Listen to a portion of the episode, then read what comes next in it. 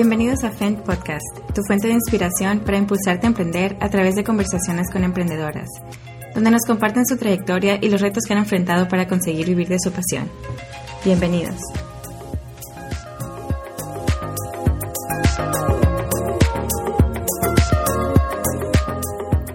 Hola a todos y bienvenidos a FENT Podcast. Yo soy Diana López y estoy muy emocionada porque tengo conmigo una invitada muy, muy especial, Jennifer Reina de Gasen. Jennifer es energética, trabajadora y determinada, siempre aprendiendo y apoyando a los emprendedores. Ha liderado a Gasen y a su equipo por tres años, desde la idea hasta el producto, y levantando capital de riesgo por más de 15 millones de pesos. Gasen ha, estado generando interés en cuatro países de Latinoamérica. Hola, ¿cómo estás? Bienvenida. Hola, ¿cómo estás? Muy bien, muchas gracias. Aquí, trabajando, mm. terminando el año con todo. Tengo una pregunta estilo rompehielo que hago siempre al iniciar, que es ¿qué fue lo primero que te compraste con tu propio dinero? ¿Qué fue lo primero que me compré con mi propio dinero? Seguramente fue un chai. eh, sí, un chai y me debió haber sido el chai más rico que he probado en la vida, del orgullo de saber que lo pagué con lo que gané ese mes. Ay, padrísimo. Pues se me hace una, una respuesta linda. Y bueno, eh, para todos los que no te conocen, eh, si les podrías explicar, aparte de, la biografía, un poquito más acerca de ti y de tu rol en Gassen. Eh, pues bueno, yo soy la CEO de Gassen. Eh, soy mujer, soy mamá, eh, soy CEO y me dedico básicamente a asegurarme que las cosas pasen, a motivar a mi equipo a que eh, siempre debemos de seguir creciendo, eh, causar un impacto. Me encanta el cine, la música y trato mucho de mantener un equilibrio en la vida, dedicarle tiempo a mi familia, a mi hijo sobre todo y, bueno, creo que eso describe mucho de, lo que soy. Me encanta hacer ejercicio, me gustaría hacer más de lo que hago actualmente, en especial la yoga. Y bueno, sí, soy muy trabajadora, me encanta estar en la oficina y también me gusta estar afuera, disfrutando de la vida. Ya, perfecto. Y bueno, también eh, nos gustaría conocer, eh, yo porque un poquito pues ya conocí de la historia, pues si les podrías compartir un poquito acerca de lo que es Gasen y cómo surgió la idea. Claro, eh, pues Gasen nace desde de estar trabajando un año en Brain Fusion, desarrollando software embebido para Suecia, cuando de repente Javier y yo nos sentamos y nos damos cuenta que somos un manufacturero más nada más que de algo más fancy como es el software embebido. Y después de eso decidimos que, queríamos hacer un producto propio y llevarlo al, mundo, demostrar que en México también se puede hacer tecnología. Ambos habíamos sufrido el, el dolor de quedarnos sin gas, de todo lo que implica el con, con quien te lleva el gas, la pipa, que no llega, subirte a la entonces, eh, otro de nuestros co-founders, Rodrigo Triana, tuvo la oportunidad de trabajar para una de las gaseras más grandes del país. Y, y sí, dentro de sus comentarios era, o sea, a ellos les encantaría también poder tener la medición del tanque y nos pusimos a validar, hicimos muchísimas entrevistas, platicamos con mucha gente, nos dimos cuenta que no era un problema que, que solo hubiéramos experimentado nosotros del equipo, sino que hay mucha gente allá afuera que también pues se llegó a quedar sin gas, no tuvo la transparencia de si le cargaron lo que le cobraron. Y para nuestra sorpresa incluso cuando sacamos el producto nos empezaron a buscar empresas porque pues viven el mismo problema que viven la gente en sus casas, que creímos que no era el caso, pero ya años después validamos que también eh, funciona mucho para ellos. Y así, así nace Gasen, a partir de ahí decidimos levantar capital para poder hacer eh, Gasen una realidad y fue cuando levantamos eh, nuestros primeros dos millones de pesos de inversionistas locales en, en León, Ángeles Inversionistas. Y desde ahí, pues no hemos hecho otra cosa más que desarrollar la tecnología, seguir validando el modelo de negocio y vender. Perfecto. Y me encanta que la razón también viene de o sea, que no solamente era una necesidad, ¿no? Que habían detectado, pero sino era la aspiración de generar un producto mexicano, ¿no? Sí, claro. O sea, creo que, bueno, Javier estuvo 10 años en Suecia trabajando allá, creando tecnología, eh, creando sensores para empresas eh, suecas y regresa a México con, con ese ímpetu, ¿no? De demostrar que en México también se pueden hacer esas cosas. Obviamente hemos tenido muchísimos retos que en Suecia pues él no vivió, pero, pero bueno, ¿no? Eso pasa cuando tratas de, de ser eh, de los primeros que lo hacen y, y, que pues sí, estamos haciendo Internet de las cosas justo en el momento en el que empezó a nacer. Entonces, sí fuimos muy vanguardistas en ese sentido y, y nos costó. Claro. Y cuéntanos, eh, digo, más, más que hablar de, de, muchas cosas buenas, que por cierto, es, ahorita vamos a, te voy a pedir que nos comentes acerca también cómo nos conocimos, pero el, eh, ¿cuál ha sido hasta el momento el, el, momento más difícil y qué has aprendido acerca de, ese momento? Mm, el más difícil, sin duda, creo que es ver la cuenta y saber que ese mes no podrías pagarle a la gente que está trabajando contigo. Eh, quedarnos sin dinero.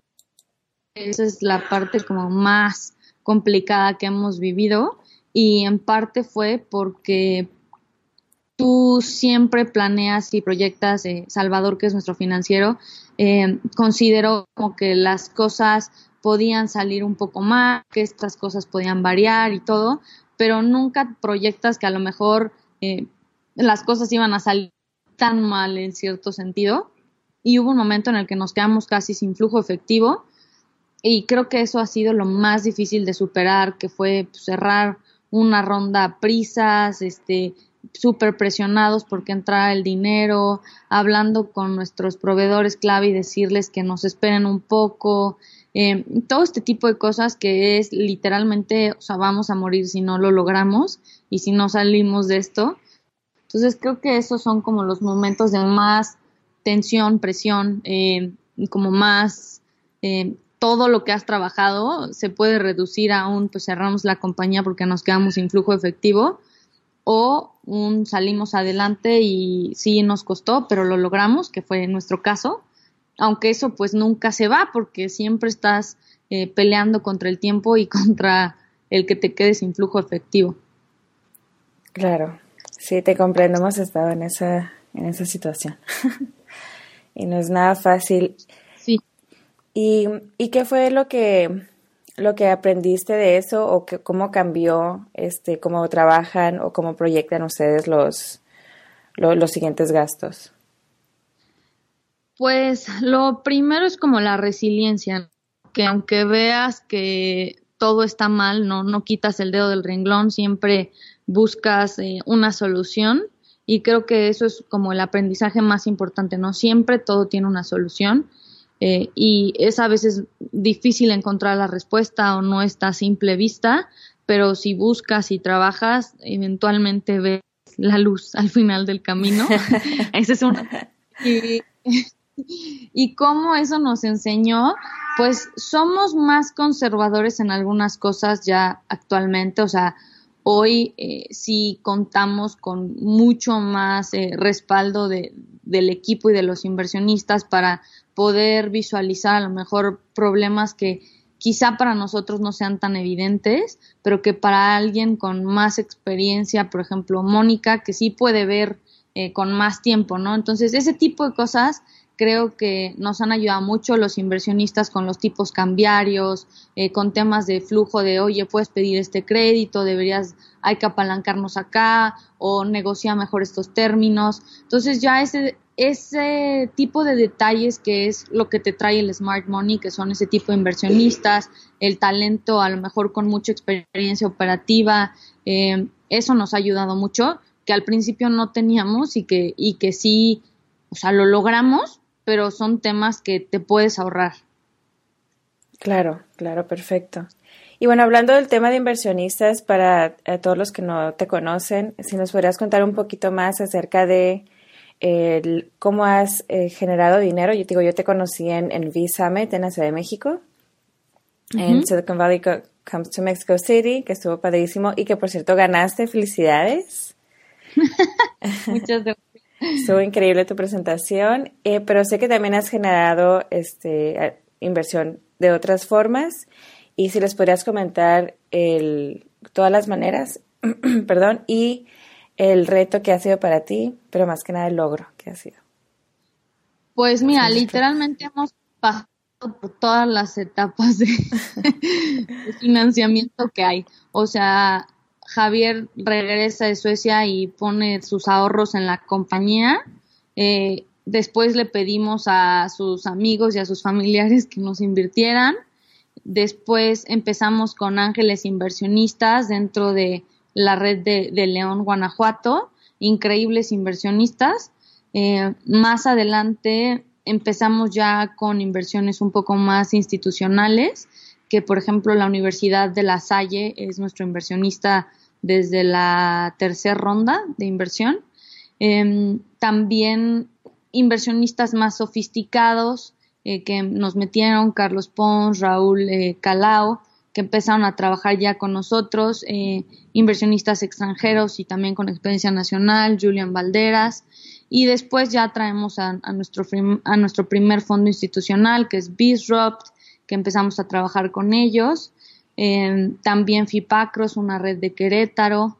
Eh, la verdad es que hemos sido muy afortunados, hemos encontrado gente increíble en el camino que ha, ha creído en nosotros, nos ha apoyado, hemos aprendido todo tipo de perfil de inversionista, desde el que es súper eh, incisivo y está preguntando todo el tiempo, hasta el que nos marca nada más para preguntarnos, oye, ¿cómo vamos? Este, ¿Te puedo ayudar en algo?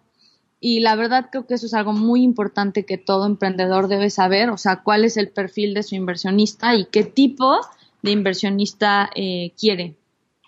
Hemos eh, crecido mucho gracias a, inversionistas que nos han abierto puertas con clientes, eh, que nos han ayudado a generar eh, procesos, a generar cosas que a lo mejor solos nos hubiera tomado más tiempo. Y también pues la facilidad, por ejemplo, de tener una universidad y que pues estamos en su parque de innovación, que hemos metido proyectos a gobierno también de la mano con ellos, el Finovatec, por ejemplo. Entonces, sí, la verdad es que hemos utilizado todo tipo de recurso así disponible para, para emprendedores porque sabíamos que el, el, hardware es capital intensive y que esa necesidad de capital intensivo iba a requerir que sacáramos dinero hasta por debajo de las piedras y justo eso es lo que hemos hecho. Perfecto. Y creo que es, y pues los felicito, ¿no? han hecho un excelente trabajo y creo que es, aparte es, un ejemplo y lo estás, estás llevando tú la batuta, porque realmente el número de mujer, de empresas que la mujer es CEO o que la mujer es la fundadora, la dueña, es, es raro que, que sean al, en donde haya más inversión y, y menos en México, ¿no? Así que creo que llevas, estás haciendo, estás como que eres un ejemplo a seguir para muchas emprendedoras y por eso también se me hacía muy importante compartir tu historia, porque creo que has hecho un excelente trabajo y eres un muy buen ejemplo. Muchas gracias. La verdad es que todavía nos falta mucho. Estamos empezando apenas y, creo que aunque tres años y medio, casi cuatro, se dicen súper sencillos y sí es mucho tiempo, pero también es eso, ¿no? Tener la mentalidad de que hay industrias que toman más, mucho más tiempo que, que otras a veces los inversionistas nos decían, no, es que a nosotros no nos gusta el hardware. Y para nosotros era súper frustrante porque es, bueno, el hardware es lo que realmente puede cambiar el estatus de muchas cosas, pero, o sea, pero sí requiere mucho tiempo, mucho dinero, de mucho esfuerzo, muchos factores. Y, y sí, o sea, las mujeres creo que tenemos que emprender más, tenemos que poder demostrar que pues tenemos todo para también hacerla como cualquier otro. Y yo creo que el emprendimiento no, no es de género, es, es, de coraje, es de demostrar que, se puede y hacerlo. Ay, perfecto, me encanta lo, lo que comentas. Sí, no, no es, es de género, pero sí creo que la representación es importante, ¿no? y realmente hay pocas empresas mujeres, o sea, los números son, son increíbles, pero la idea es que estemos eh, a la pauta y que todas se vayan lanzando, ¿no? Así que creo que eso va a estar muy emocionante. Y bueno, lo más importante es hacerlo. Así es. Y bueno, eh, realmente, ah, ¿hasta dónde dirías tú que, o sea, se dice poco, pero cuál ha sido el momento del cual estás más orgullosa hasta el momento en, en, en este, en este camino del emprendimiento que llevas? Ah, yo creo que el, el, día que nos marcó un cliente para felicitarnos por el producto, ese ha sido el mejor día. O sea, el día en el que no solamente alguien nos compró, sino incluso marcó para felicitarnos por lo que habíamos hecho. Y es como ver culminado todo el proceso, el camino, el, la aventura que fue decir un día, oye, esto lo vamos a poder hacer rapidísimo y tres años después saber que alguien efectivamente pues le cambiamos la forma en la que hacía las cosas y que se dio cuenta que el producto era justo lo que esperaba que fuera, ¿no? Eso es súper gratificante. Ay, me, me alegras. Y aparte, me alegra que tu respuesta es realmente en cuestión de un cliente, ¿no? Que les, cómo te hizo sentir escuchar su retroalimentación, que es, una parte muy padre. Y bueno, sí, sí, la verdad es que por eso estamos haciendo Gasen, por ellos, claro. porque queremos ver un cambio y creo que sí fue lo más, más, más, más padre. Sí, claro, y aparte el momento también, pues porque todos lo hemos pasado, ¿no? Porque pues yo también lo he pasado y tú lo has pasado y es uno de los peores dolores que hay, ¿no? Este, sí, ¿les podrías contar un poquitito al, a todos los que nos escuchan un poquitito más acerca de Gasen y qué es lo que, los que solucionas?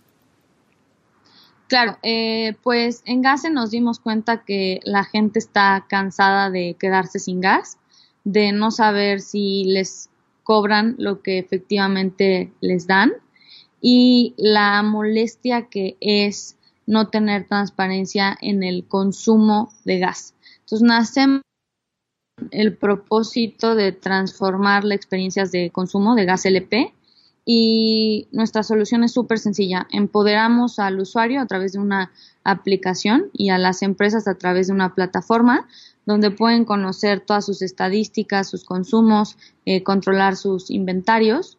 Y eso es posible porque creamos un dispositivo que conecta el tanque estacionario al Internet y damos a las gaseras una plataforma para que puedan asegurarse de que sus clientes tengan la mejor experiencia. Entonces cerramos el ciclo de, del gas, literalmente, y lo que queremos es hacer una industria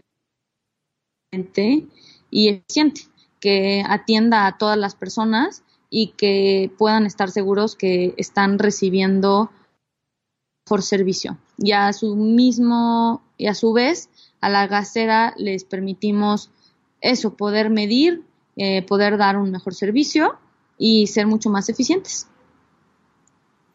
Perfecto, y sí, es horrible nada más despertar y, y más en un día de frío, ¿no? Y, no tienes gas. Claro. y siempre es un jugar como... la verdad. O sea, estar de divino, ¿no? Estar de divino. Y me encanta que la foto de su página es eso, ¿no? Pues una, una chava ahí bañándose de que no. Exacto, sí, no, la verdad es que ese, preguntando a, la gente que era lo que más le dolía de quedarse sin gas era eso, bañarse con agua fría. Eh, y después, pues obviamente no poder cocinar en casa, que cuando estás soltero y te puedes salir a comer, pues no te agüita, pero cuando tienes cuatro hijos y tienes que darle de comer a todos y pues sal a comer sin porque no tienes gas y es un dolor enorme. Claro, y pues realmente también el aspecto que es el no saber, ¿no? Siempre estar con la duda. Siempre estar con la duda, no sabes ni cómo, cómo presupuestarlo, cuándo tienes que pagar, o sea, en cuestión también de días, ¿no? Como saber exactamente tal día podría pagar tanto. O sea, para hacer un presupuesto de familia es, era prácticamente imposible. No, totalmente. Y luego, yendo a ferias y eventos, mucha gente se acercaba y nos decía, oye, con esto voy a evitar que me roben gas y nosotros, ¿por qué creen que les roban? Y ahorita que, por ejemplo, ya tenemos muchos dispositivos instalados, pues nos damos cuenta que, pues sí, en, en algunos casos les falta hasta el 30, 40% del gas, que es gravísimo. Así es. Ay, Dios mío. Pues de verdad, te, o sea, te felicito de nuevo porque creo que es es muy innovador y que realmente sí soluciona efectivamente no uno, sino varios problemas y pues dolores de cabeza, ¿no? Que te afectan en la vida diaria. Claro. Y bueno, bien, ahora sí me imagino que tienen bastantes planes o tú, eh, Jennifer, viendo un poquito el futuro, ¿qué sigue para ti? ¿Tienen algunos, tienes unos proyectos cocinando o hay otra fase que están ustedes ahorita preparando que nos podrían compartir? Claro, nosotros eh, ahorita estamos muy, muy enfocados en, en Gasen, en tener un, una mejor versión de lo que hoy ya está allá afuera, es en lo que estamos trabajando ahorita. Eh, y también en ir integrando a más partners a la plataforma, eh, que la gente pueda tener eh, más gaseras disponibles y es parte de nuestra oferta. Queremos crear este marketplace de gaseras para que puedan comparar por servicio, por precio en sus distintas zonas. Ha sido un reto muy interesante y que hemos aprendido mucho en la industria eh, pero eso es como de nuestros principales enfoques para, el, para este año 2019 y también eh, ir integrando nuevos países con los cuales, pues bueno, ahorita ya tenemos trabajando en varios un buen rato, este, aprendiendo, eh, sabiendo cómo funciona sus distintas estructuras del gas y todo. Entonces, pues creo que esas van a ser las buenas sorpresas del, del 2019 eh, nuevo producto, eh, el marketplace ya operando de una manera eh, más sólida, con más partners y entrando a nuevos países con los que pues empezamos a trabajar 2018, pero que en 2019 esperamos ya tener eh, operaciones más, más sólidas por allá. Pero qué emoción. ¿Y en qué países? ¿En qué países va a estar Gasen? Estamos trabajando con Chile, estamos trabajando con eh, Guatemala, muy, muy cercanos, en República Dominicana y en Perú. Wow, qué padre. Pues me encantaría que eh, tuviésemos, o, sea, me encantaría volverte a invitar a, el, a medio año, a finales del año, para ver cómo vas y que ya estás como que en prácticamente toda Latinoamérica. Se me hace súper emocionante. Por supuesto, será un gusto. No vamos a empezar con todos al mismo tiempo, pero de país en país llegaremos eventualmente. No, pues qué emoción. Y aparte, eh, qué orgullo, ¿no? O sea, llevando tu producto mexicano y exportándolo ya este, en, en Latinoamérica. Sí, creo que eso es lo más gratificante, lo que más emoción da. Sí, ¿verdad? Me encanta, me encanta. Bueno, y este te quería también preguntar si ahorita te encuentras involucrada solamente y 100% en, en Gasen o tienes alguna otra manera que estás generando ingresos adicionales a tu negocio. No, no, no, Gasen. Eh, creo que el enfoque es uno de los retos más importantes en el emprendimiento y a veces nos queremos comer el mundo haciendo muchas cosas al mismo tiempo. Eh, ahorita mi principal enfoque es Gasen y Liam mi pequeño bodoque, así que, ah. que sí, no he decidido no, no hacer otras cosas y mejor hacer dos bien que hacer 20 a medias. Va, perfecto. Pues me encanta y también este, te quería preguntarte, en cuestión de motivación, eh, ¿hay alguna manera en que te mantienes motivada, ya sea eh, con business partners, este, mastermind, coaching o, leyendo? ¿Tienes alguna, alguna manera? Este, de, y pues también de aprender de los demás, ¿no? Claro, pues creo que lo que más me motiva es, es nuestro equipo. Tenemos un equipo increíble y a veces uno está desmotivado, otro está súper motivado y creo que ese roller coaster cuando se vive en equipo eh, es, es como súper, súper, te llena de energía entonces creo que, que sí, o sea, ver a la gente que está llegando a tiempo, trabajando, este, saliendo tarde, atendiendo clientes, resolviendo problemas, eh, para mí es increíble saber que, que, están aquí por algo que creemos y que compartimos juntos. Creo que esa es mi principal motivación. Eh, también me gusta leer, leo muchos blogs, eh, libros, pero, pero sí, creo que no hay nada como, como nuestro equipo. O sea, eso es lo, lo más importante. Va, me encanta. Y más como se genera, ¿no? O sea, se pega la energía, ellos están motivados, tú te motivas y ya, es un círculo. Sí, es un círculo virtuoso, dicen por ahí. entre todos, entre todos vamos sumando y llega un punto en el que pues la motivación está hasta el techo. Ay, qué padre. Pues me da muchísimo gusto porque creo que realmente han ido por muy, muy buen camino. O sea, tú y su equipo es, eh, nunca dan como que un paso hacia atrás, sino realmente han ido creciendo y pues vas levantando más dinero y siguen vendiendo este bastante, así que creo que, que les va bastante bien. Y bueno, para antes de, retirarnos, eh, te quería preguntar, para toda la audiencia que está en su primer año de emprendimiento eh, o alguien que quiere emprender y todavía no, no se lanza, ¿qué consejo les ofrecerías? Háganlo. Ese es el consejo. Creo que, que me hubiera encantado que, que me dieran al principio. Digo, nosotros fuimos superaventados realmente pero, pero creo que sí hay cosas que dices, es que no sé si es el tiempo correcto, no sé si sea la decisión correcta, no sé, o sea, simplemente tómala, toma la decisión y asegúrate que en el camino hagas que sea la decisión correcta. Y no te preocupes tanto si es o no es, tú puedes hacer que sea la decisión correcta, solo tómala. Entonces creo que es uno de los consejos que cambió mi vida cuando lo tuve y, creo que es algo que puedo aportarles a todos. Eh, no, no duden, háganlo y en el proceso no se flagelen de si es lo correcto o lo incorrecto, asegúrense de que lo conviertan en, la decisión correcta y, listo, adelante. Pues me alegra mucho que hayas comentado eso, es una que es algo que te hubiera gustado que te dijeran, ¿no? Y también, antes de retirarnos, una última, ¿qué es lo que has aprendido ahorita que crees que te hubiera funcionado? que dices, Ay, ojalá hubiera, este, si hubiera sabido esto, yo creo que hubiera avanzado más rápido o me hubiera aventado. ¿Hay algo que, que has aprendido que crees que es un factor muy importante en cuestión de, de este trayecto?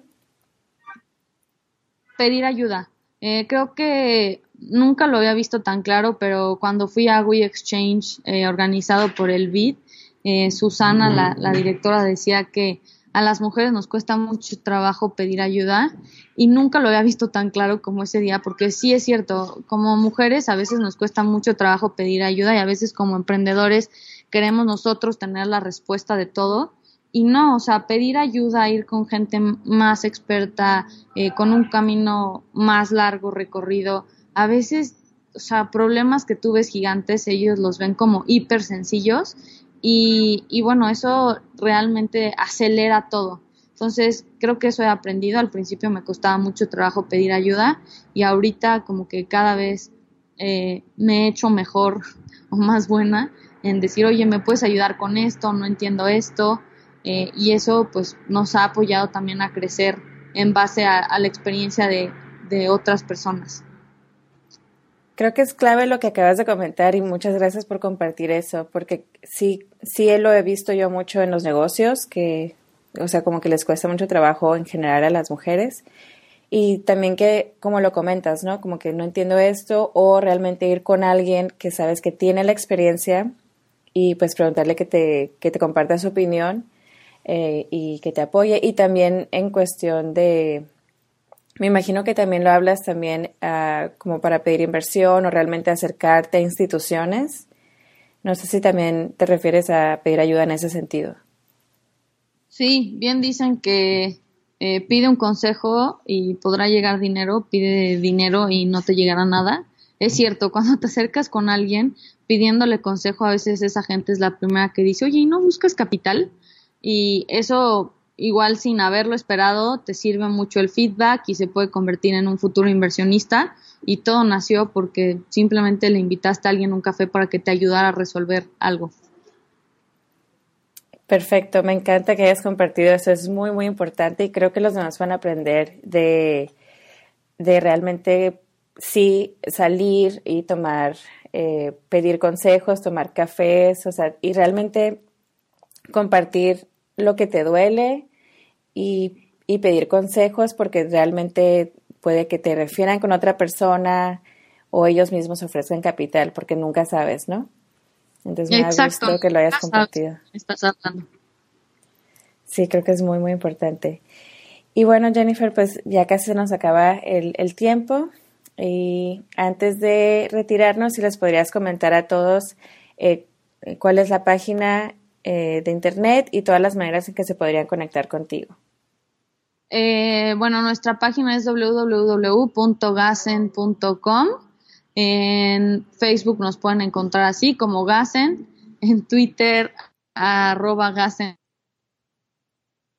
Eh, yo estoy, eh, pues Jennifer Reina Portugal en todas mis, en mis plataformas, Facebook, Twitter, Instagram, redes sociales.